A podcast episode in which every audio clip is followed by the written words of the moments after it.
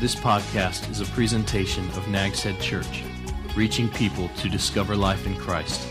Stay tuned and visit us on the internet at nagsheadchurch.org.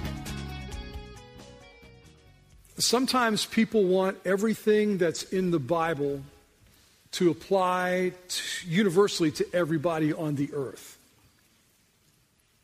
That's how some people want it to be. But that's not how the Bible is written. For example, this letter that we're in in Colossians was written to specifically to a church, a fellowship of believers in an Asian city named Colossae, sometime around the mid first century. And Christ makes, or Paul, excuse me, makes an assumption here in this letter to this church. Let's read, and you see if you can't tell me what the assumption is that he makes. All right, verse Verse 6 Therefore, as you have received Christ, Jesus the Lord, walk in him, rooted and built up in him, established in the faith, just as you were taught, overflowing with gratitude. Be careful that no one takes you captive through philosophy and empty deceit based on human tradition, based on the elemental forces of the world, and not based on Christ. For the entire fullness of God's nature dwells bodily in Christ, and you have been filled by him, who is the head over every ruler and authority. Some powerful words there, and words that are going to carry us into next week as well. But I want us to focus this morning on, on uh, especially verses 6 and 7. But Paul says, Hey, I'm going to make an assumption about you. Did you figure out what the assumption is? It's in the very first words that I read, or down in there in verse in verse, uh, verse 6. Uh, the, the assumption is this You, Colossians, the people in this church that I'm writing this letter to, my assumption about you is that you have done what? Somebody tell me. You've received Christ. That's Paul's assumption. You've received Jesus Christ. Paul is saying to them, I, I believe that you are Christians. I, and, and, he, and that also tells us that he makes that assumption that the instructions that are coming here and the instructions that have been so far really are geared toward, written toward those who have received Christ, those are who are Christians. Now, what that tells me, it tell, should tell you this as well, is that the church, at least in the first century, was made up of people who had made a decision to put their faith and trust in Jesus Christ as Savior. The word received, we've all been through, mostly everybody in this room, I'm sure, has been through third or fourth grade. We all understand that the word received, somebody tell me, is in what tense grammatically? Past tense. Four of you got that when you were in fourth grade. Got that ED on the end of it? That means it's past tense. That means this has already happened in your lives. Just as you have received Christ somewhere in your past, somewhere in your life. For me, it was as a 10 year old boy. Just as you've received Christ, so walk in Him. I want you to walk that way as well. Paul wasn't writing this saying, you know what about you, church at Colossae? I hope you receive Christ. Paul wasn't saying, I'm praying that you receive Christ. Paul wasn't saying, I'm writing these things that you might receive Christ. He says to them, You've already done that. I understand that. I assume that. He makes the assumption they're already Christians. These people had already received Jesus as Savior. And in the Bible, those with that kind of faith experience are part of the church. That means this, if you're taking notes. That means the church, which is people. The church is not a building. The church is not an institution. The church is a, a, a people gathered together. That means the church is exclusively believers in Christ. It's not people who are not believers in Christ. Now, don't, you know, don't you think, Rick, everybody who belongs to a church is Christian? And the answer to that is, oh, of course not. You know, I, I think that's pretty obvious. Why is that?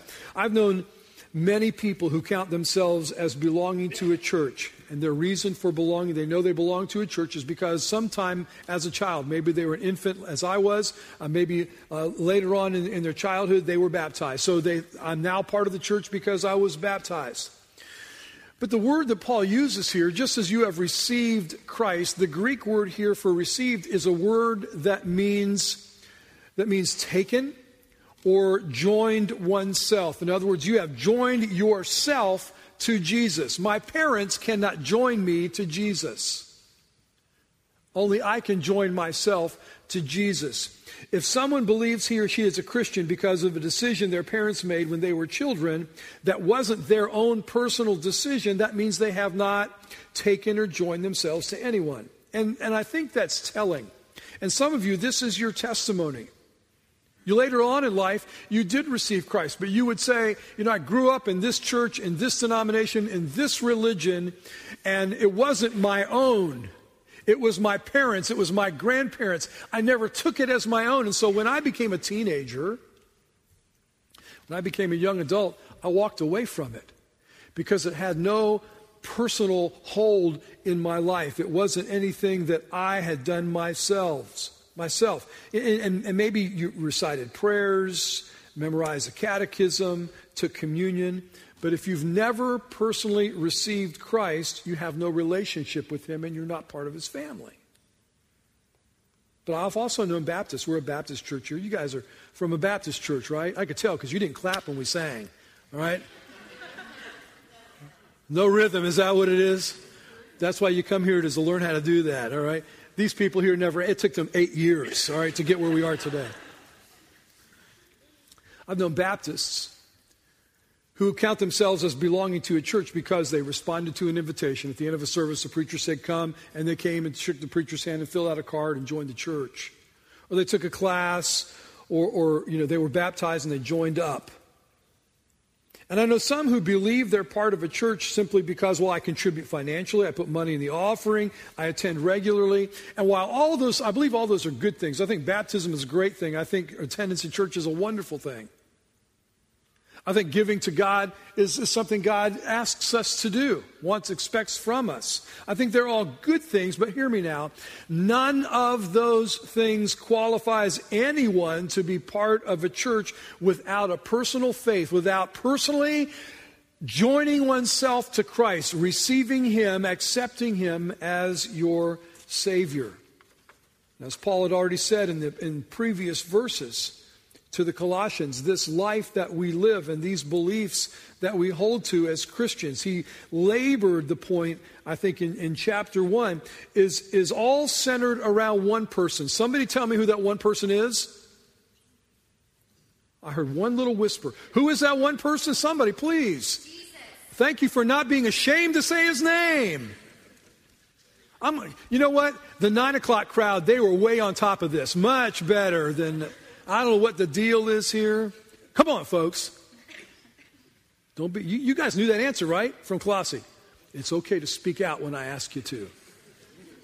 Otherwise, be quiet. All right, now.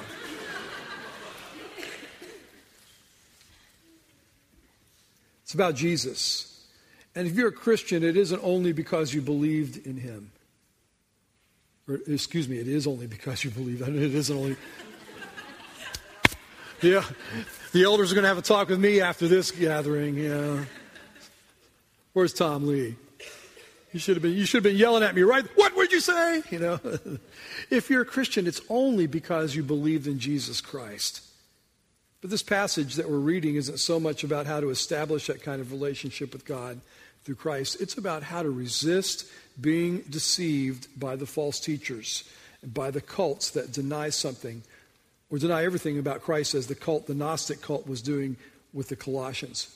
Jot this down in your notes. The Christian faith really is a simple thing. What do you mean? We don't get into the family of God by jumping through any hoops, do we? What did Jesus say in John 3:16? Whoever believes in me will have everlasting life. What did, what did Paul and Silas say to the Philippian jailer in Acts chapter 16? He said, Sirs, what do I have to do to be saved? And they said, You got to go through this. And they gave him 10 different steps he had to take. No, they said, Believe in the Lord Jesus Christ. Paul wrote to the Ephesian church in Ephesians chapter 2, verses 8 and 9. It's by faith, grace, that you're saved, not of your works. It's not anything that we can do ourselves. It's made possible only by the grace of God. That's how we're saved. But the amazing thing, and this is where Paul's going with this point here, as you have received Christ, just the same way you received him, walk in him. He's saying that the journey we started on when we trusted Christ continues on those same wheels of faith. It's not really complicated. Yet, how many of us try really, really hard and get really, really frustrated to live the Christian life? How many of us, in trying to live out this Christian life, are really trying to outthink God? Let me, let me give you an illustration of what I mean.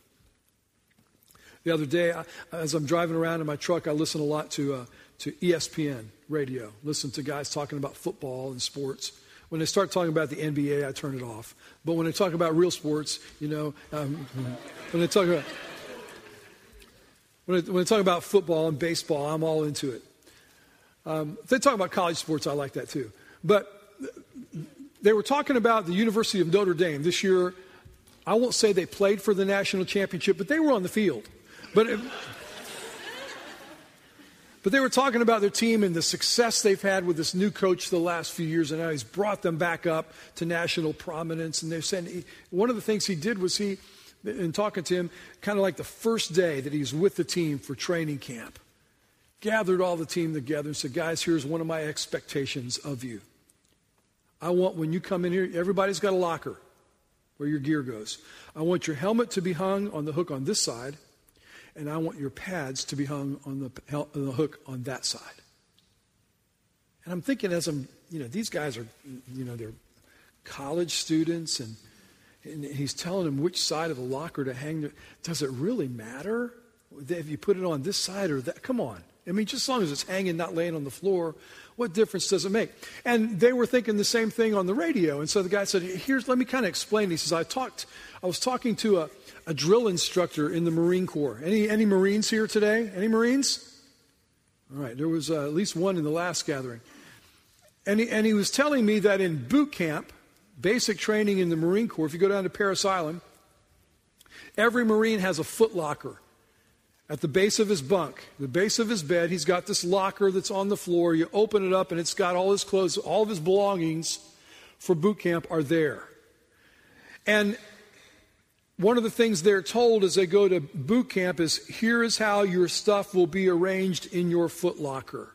You kind of imagine your dresser at, at home where all you, you know, you got your socks in one drawer and you, you know, your underwear in a drawer and your, you know, whatever you've got in your drawers in your dresser.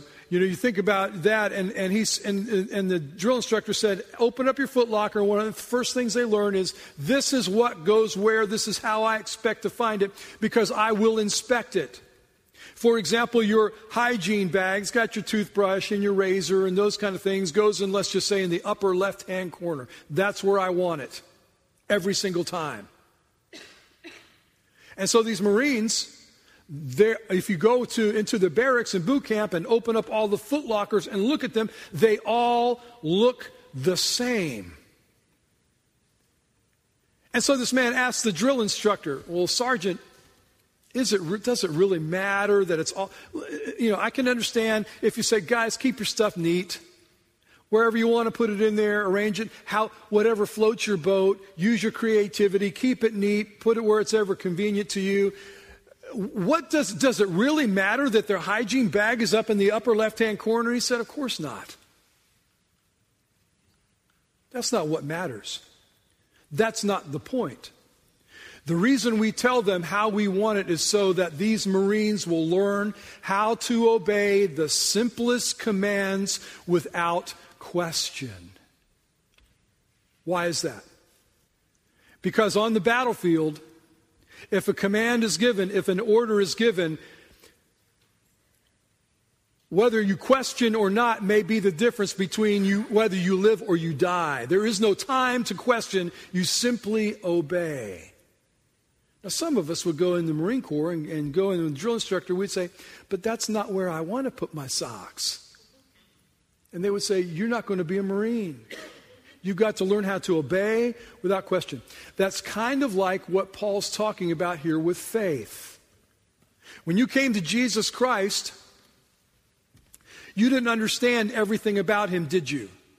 Of course not. I don't, you know, if anybody ever says, I'm not going to believe in Jesus till I've got it all figured out, they're never going to believe in Jesus. Why? I'm still trying to figure out a lot of stuff that's in this book. Most of the stuff, I'm still learning. But when I came to him, Jesus says, You come to me with the faith of a little child. What is he saying? You don't have to know it all, you don't have to understand it all. You simply believe. And that was the point there that the football coach was making. That's the point that the drill instructor's making. God doesn't demand us to be robots. God doesn't demand us to sacrifice our intelligence. It's not sometimes that we don't believe, it's that sometimes you and I think too much. But sometimes all God wants us to do is simply accept that He wants the bag in the upper right hand corner. And now Paul says, just like you in simple childlike faith, childlike faith accepted Jesus Christ, now that's how you live out the Christian life from here on out. It's not so much about thinking as it is about believing. And maybe we're guilty of trying to outthink God. Here's what happens to me. I don't know about you, but here's what happens to me when I don't trust God and I try to think everything out for myself. I'm going to figure this out on my own and I leave God out of it? Do you do that, Rick? You're a preacher. Yeah. Sometimes I do. When here, what happens when I do is I, I might come up with an alternative solution or direction that might not be a bad choice, a bad thing, but it's always, always, unless it's what God wants, it's second best, at, at best, at the most. Paul's saying to them here, another point you know, it's our journey continues in faith. It began in faith. It continues in faith. And he says, As you have received Christ, so keep walking in him. Paul likes the word walking to describe how you live your life. For example, in Romans chapter 6, verse 4, he says, So that we too may walk in a new way of life when we baptize new believers here at Nags Head Church, as they go into the water, I like to say when I'm baptizing, buried in, the, and this comes from Romans chapter 6, buried in the likeness of his death, raised to walk in newness of life. What Paul just said.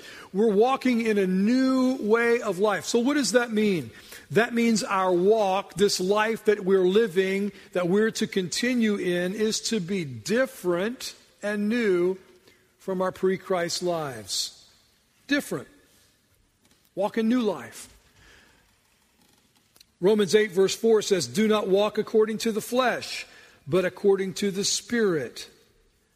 That tells me our walk is directed by the Holy Spirit who lives inside of me as a Christian, not by my wants. Romans 13, verse 13, let us walk with decency as in the daylight. Here's what he's saying Walk in a way that it's though it's in the daylight and everybody can see you. Everybody can see you. I mean, when do thieves break into your car? You know, somebody tried to get in Gail's car, got in Gail's car the other night in the driveway. When, when do they do that? Do they do that in the daylight? When, then uh, these kids come around at nighttime and do that. That's when they want to get in. Walk in decency as in the daylight. What is, what is Paul saying there about our walk as Christians, this walk we're living by faith? He's saying our walk is to be morally pure and unashamed. Don't do anything that you would be ashamed of. Don't do anything that Christ would be ashamed of. 2 uh, Corinthians 5 7. For we walk by faith and not by sight. Scripture tells us that our walk is all about trusting, even if we can't see what's ahead. Here's how Paul describes this faith walk.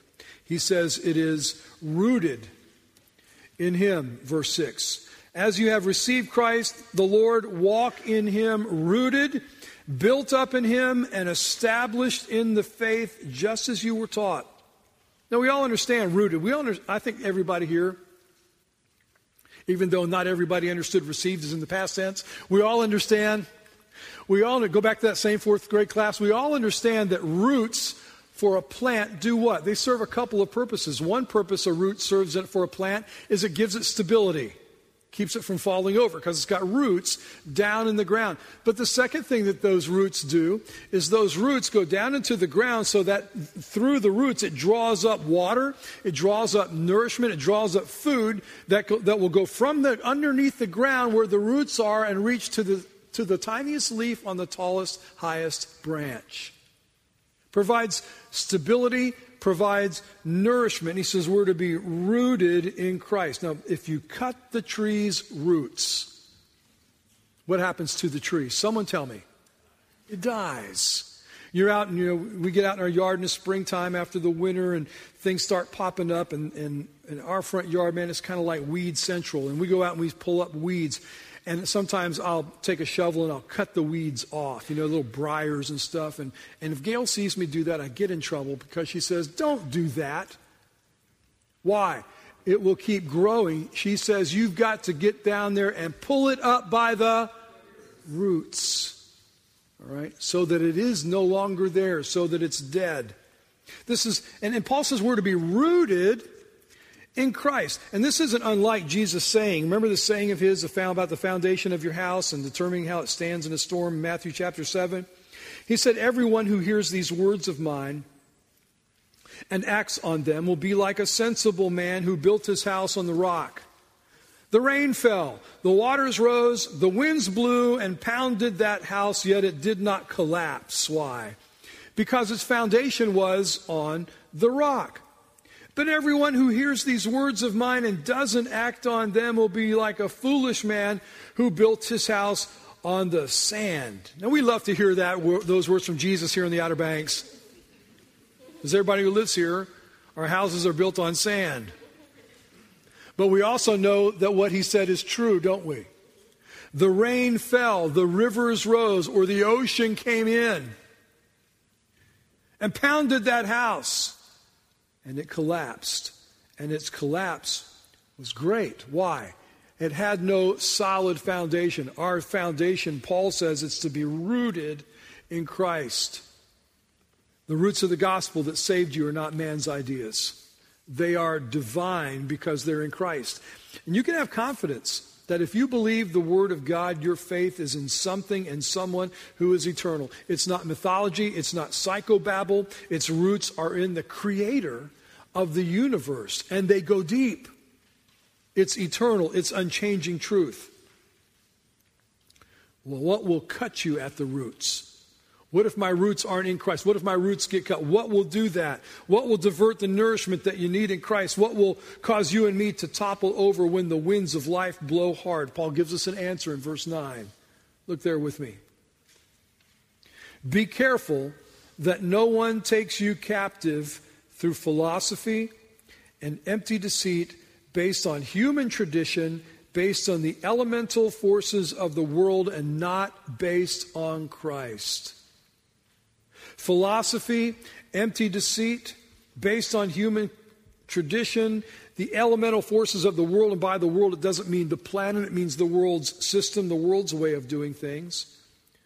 Those things don't start with Christ. They don't start with God. They're not rooted in Him. They start with man. They start with us. They start with our grasp of nature. They start with the idea. You ever hear people say the, the, the greatest purpose of life, the purpose of my life is for me to be happy? Where does that come from? The world's philosophy and by the way, in order to be happy, what do I have to do to be happy? I have to kind of stay away from and ignore anything that doesn't make me happy. The world's philosophy doesn't start with new life in Christ.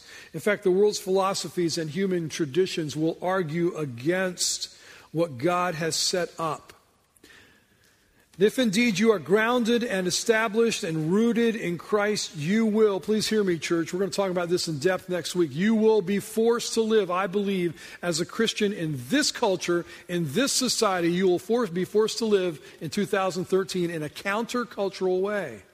You'll have no choice. You'll either buy into the world's philosophy or you'll sink your roots into Christ. And there's going to be, and there is being, a great divide driven in between the two.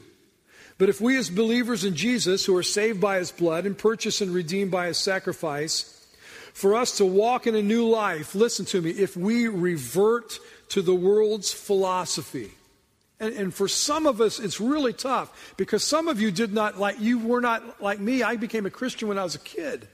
I was 10. And I, so I grew up, you know, in, in, uh, in church and in youth group, and I went to a Christian college, seminary. I mean, I've had this stuff ingrained in me for years and years and years. Some of you didn't come to Christ until you were well into adulthood. So your whole upbringing was in the world's philosophy, in human tradition. And you, as a Christian, are battling that in your mind all the time. If we revert to the world's philosophy and the world's system and the world's values of right and wrong, by the way, ever increasingly, the world's values of right and wrong is this there is no right or wrong. It's, I call it the outback philosophy of life. No rules, just right. Let's make everything right. If you buy into that and we turn our backs on what Christ and the Word of God says, we will cut ourselves off from our roots. And the nourishment will be gone. And when the storms of life come, we'll cease growing. We can't be built up any longer because the foundation has become sand, and we will, when the storms of life come, we'll be starving spiritually. Life struggles, the storms, whether they're financial or their relationships or their sickness or maybe death, those things will cause us to crash and burn. All because we have reverted and been deceived, Paul says, by emptiness. Back up a little bit with me because some of you are thinking, well, doesn't God want me to be happy? The answer to that question is this God wants you to be filled with joy because of your relationship with Him. And He wants you to be filled with joy because joy, listen now, joy and happiness are not the same thing. Joy is something that cannot be taken away because joy's roots are in Christ. Joy is a fruit of the Spirit of God. Happiness, however, depends on my current circumstances. You look back on your on your past week, Monday through Saturday, Sunday through Saturday. You had some good days, didn't you? Maybe one or two. And you were happy that day. Anybody have a bad day last week when maybe everything seemed to be going wrong and it just kind of you wish this day would finally get over? And it wasn't a very happy day. Why? Because happiness depends on circumstances. Joy does not. Joy depends on my rootedness in Christ, being in Him. And it cannot be taken away. It's like when I'm happy, I'm happy because the sun is shining and the skies are blue.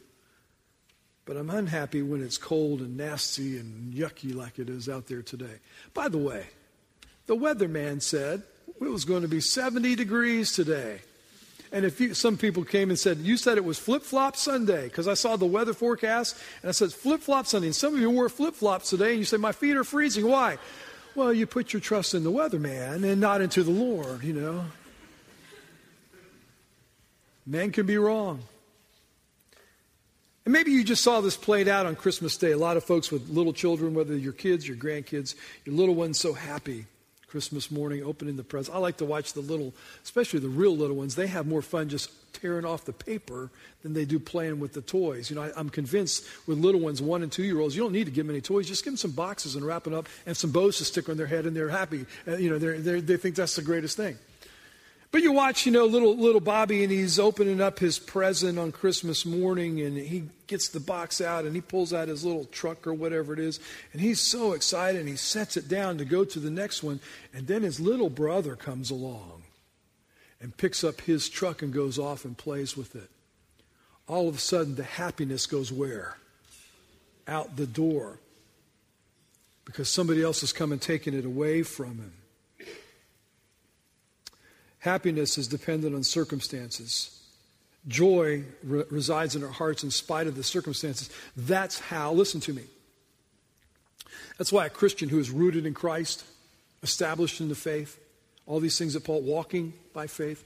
That's why a Christian who gets the word that he or she has, let's just say, terminal cancer. I mean, you're not going to be happy about that. I mean, if the doctor calls me up and says, I got bad news for you, Rick, you got terminal cancer and probably got a matter of weeks or months before you die, I'm not going to say, all right. You know, that's what I've been waiting to hear. I'm not going to go out and pump my fists and That, uh, that won't put a smile on my face, I don't think. And I don't think it should for anybody. But that's happiness. That's why somebody who gets that kind of news, although he isn't happy about it, if he knows Christ, he can experience the joy of the Lord. Knowing that doesn't matter what I go through in the coming days and coming weeks, I know God's going to go with me every step of the way. And even if this cancer takes my life, immediately I'm going to step into the presence of the Lord. And that person has joy because he's been walking by faith. And that joy overcomes the circumstances. Don't miss what Paul says here. Boy, he says something I think. He said it before. We talked about this last week. Says it again. Just as you were taught. Whoever the preacher, whoever the missionary, the apostle who introduced these Colossian Christians to Christ, it wasn't Paul. Paul did not know them personally. Somebody else. But he said to this church, Hey, Colossae church, you know what about you? You guys have been well taught in the faith. And you continue in that faith just as you were taught. It reemphasizes the need for us to have solid teaching, established in the faith as you were taught. We talked last week a little bit about the importance of being in a Bible teaching church because we all need teachers who can handle the scriptures. We all need those people in the church who can take the scriptures and explain to us the basics and beyond the basics of following Christ. And that's why he gives some in the church a, a special ability, a gift to teach his word to us. That's why here at Head Church we open the word and see what it says. I've never ceased to be amazed that sometimes we have guests who come and maybe for the first time or maybe they start coming and they'll come and make the comment to me or to somebody else and say you know what i've been going to church a lot in my life but i've never i've never been to a church where they actually get up and open the bible and explain it uh, that's what we do here. We believe that we need to teach the word of god. Here's what happens in a cult that will deceive as, as these colossians were we're being confronted with the Gnostics, the false cult. In a cult, uh, they'll present a false Christ or a new gospel, and here's what happens. Somebody, usually the originator of the cult, claims to have had some kind of new vision, new experience that gives some kind of new revelation that for some reason God has kept secret and kept hidden from us for the last 2,000 years. And yet, the Colossians, Paul said, we're told to be established in the faith that you were taught. Now, well, let me try this one more time, class. The word taught is in what tense grammatically? Past. Very good. Teaches in what presence? Oh, I knew it. You guys. Present, thank you. Okay, just kind of seeing if you're with me there. You just guessed right that time. You're, you're, you're taught the faith. This has already happened in their lives. The faith, what faith? The faith or doctrines of the apostles, which are the doctrines written down in the New Testament. Now think about this with me. Put your thinking cap on here. If there was something left out of the scriptures, the New Testament, there's something that God said, I'm going to wait till the 1800s to open this up to people. If that was the case, what they had in the first century then was incomplete. It was lacking. You know, there's an old saying that I believe is, is it's not, you can't find this saying in the Bible, but I think the principle is there. If it's new, it isn't true. And we need to hang on to that when people are presenting something to us. You know, they came out a few years ago, you know, and it became the, the craze with some groups. You know, uh, they've come up with a Bible code so now we can really know what's in the Bible. You mean for 2,000 years we've been totally ignorant of what's in the Scripture? Be careful with stuff like that. If it's new, God's given us here in the Scripture what we need to know. Get grounded in what you were taught. If you're looking for a church home, find one that teaches the Scriptures and has beliefs that go back 2,000 years, not 100 or 150 or 200. And then verse 7 Paul finishes by saying that when we walk in Christ by faith, look what happens. End of the verse. He said, overflowing with gratitude, with thanksgiving. I know that, and again, I can't speak for you. How do I know personally in my life? How do I know when I'm not walking by faith, when I'm walking by sight, when I'm not trusting God? How do I know when I'm trusting in the philosophies of this world and not in Christ? You know how I know personally? I start whining and complaining. Because if I'm whining and complaining, guess what I'm not doing? Trusting. I'm putting my faith in somebody, somebody or something other than the Lord. I whine and I complain. Yet the Bible tells us that Christians, we're supposed to be giving thanks in how many things? Everything. Give thanks, for this is the will of God. I picked up a friend the other night to go to a meeting. Not wasn't involved with church or anything, but we went to this meeting and picked up this guy, and he he lives in Spring Arbor, which is um, assisted living facility here in the Outer Banks, and he suffers from a physical handicap. I'm not sure what it is, but he has a physical handicap that has taken away his ability to speak. Can't talk, uh, no vocal ability. But he has this little thing it's about the size of an iPad, this little computer thing that he has, carries around his shoulder on a strap. And he can take that thing out. and It's got a, not, doesn't have a keyboard on, it's in the screen, but he can type out words and sentences and so forth. And then when he types it out, he hits this little button, and this voice, you know, one of these droid voices, kind of speaks for him. So I picked him up the other night, and we're traveling to the meeting, and I see him get that thing out, and I'm watching. And he's and he, and he amazed me because the thing was upside down and he's still typing on it. I said, I can't do that. And he's putting the words in, and then he hits the button, and I hear this voice said, Thanks for picking me up and giving me a ride tonight. I said, You're welcome. No problem. We went to the meeting, and then I took him back home. And before we got back to Spring Arbor, he's there typing on the thing again, and he hits the button, and again it says, Thanks again for picking me up and giving me a ride tonight. You know, the first time he was expressing thanksgiving. You know, the second time, eh, and one time was enough. He didn't have to, he, that was fine. But he said it a second time. He was overflowing with thanksgiving. He could not be thankful enough. Now, listen to me. Don't miss this. Might be the most important thing I say all day. The reason that he was overflowing with thanksgiving is because I had provided him something he could not provide for himself.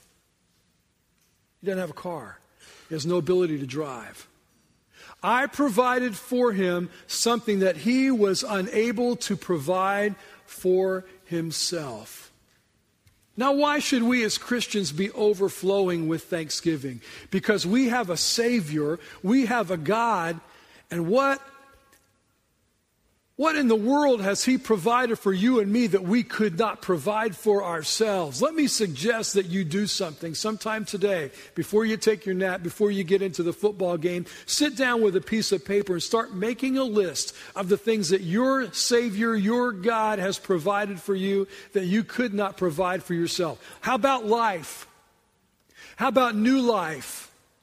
And start going down and making a list. Then here's what I want you to do. The next time you're tempted to whine and complain about something, teenagers, you listening? The next time you're tempted to whine and complain about something, pull that list out of your pocket and open it up and just go through that list and start overflowing with thanksgiving and gratitude, and your whining and your complaining will stop. That's about walking in faith.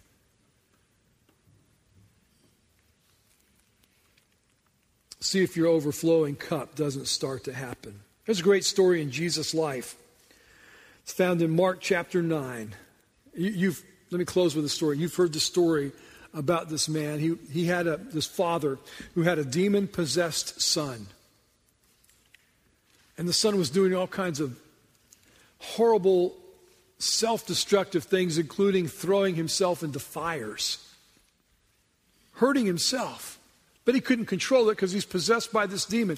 And this father, as any parent would be, would be so concerned about the welfare of, of your child, and I'll do whatever I can do, find whatever help I can find to keep my son from hurting himself and maybe killing himself. And so he hears about Jesus and he hears about this teacher from Galilee who's healing people of their sicknesses, who's casting out demons. Maybe even heard he's heard that he's raised somebody from the dead. But he says, I got to find this person. Well, he goes where, where he finds Jesus is, and there he sees Jesus' disciples. Picture you and me, we're Jesus' disciples. And he finds these men. And he goes up to him and he says, My son here is possessed by a spirit. And here's what happens he foams at the mouth, he throws himself into the fire. I don't know what to do. I'm scared for his life. Can you do anything? And they look at each other and say, Jesus, yeah, we can do this. We've seen Jesus do this before. And so they do what they've seen Jesus do before. They say maybe the same words. Maybe they reach out and they put their hands on him. Maybe they say a prayer. I don't know. But nothing happens. They can't do a thing. And so the man finally finds Jesus and he goes to Jesus and said, Look, here's, and he goes through the story, and I went to your disciples and they can't help me.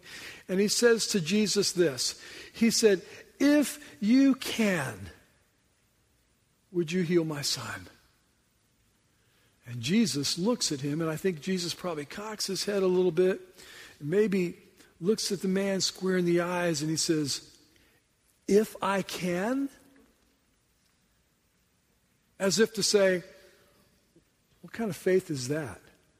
And so many of us pray to God as if, if you can, to this omnipotent God who can do anything that he desires, if you can. Jesus said, If I can. And then he said to this man, Haven't you heard? Don't you know that all things are possible if you believe? You remember the story, the man's response? I think this father must have had tears in his eyes. And he looked at Jesus and he said, Lord, I believe. Help my unbelief. It's not so much that you and I don't believe. Maybe that's many of us. We're like that man here every day. We do battle with temptation. We do battle with sin. We do battle with stuff that's happened in our families and our lives. We believed Jesus enough to save us, but we maybe don't believe him enough that he can keep us on course. And maybe our prayer today should be Lord, I believe, but help my unbelief. The Christian life starts with faith in Christ and continues day by day by day the same way. It's not complicated, it's simple. It's about being established in Him and faith in Him. Pray with me, would you? Father, I can relate to that, that man with the child. I, I know I can go back to that time in my life as a 10 year old boy when I accepted Jesus, when I received Him, when I joined myself to Him, when I took Him as my Savior. And I can always go back to that moment and say, that's when I received eternal life. That's when I became a child of God. That's when my sins were forgiven. That's when I was given a home in heaven. I know that. But I don't know, Lord, sometimes during the week, stuff happens in my life, and I wonder, Lord, how in the world are you going to get me out of this? Convict me today, convict us today of our lack of faith. Help us, Father, to walk in faith just as we receive Christ. To realize it's not that complicated, it's not that difficult, it's not that hard if we will only believe. In Christ's name I pray. Amen. This has been a presentation of Nag's Head Church, reaching people to discover life in Christ. Visit us on the internet at nagsheadchurch.org.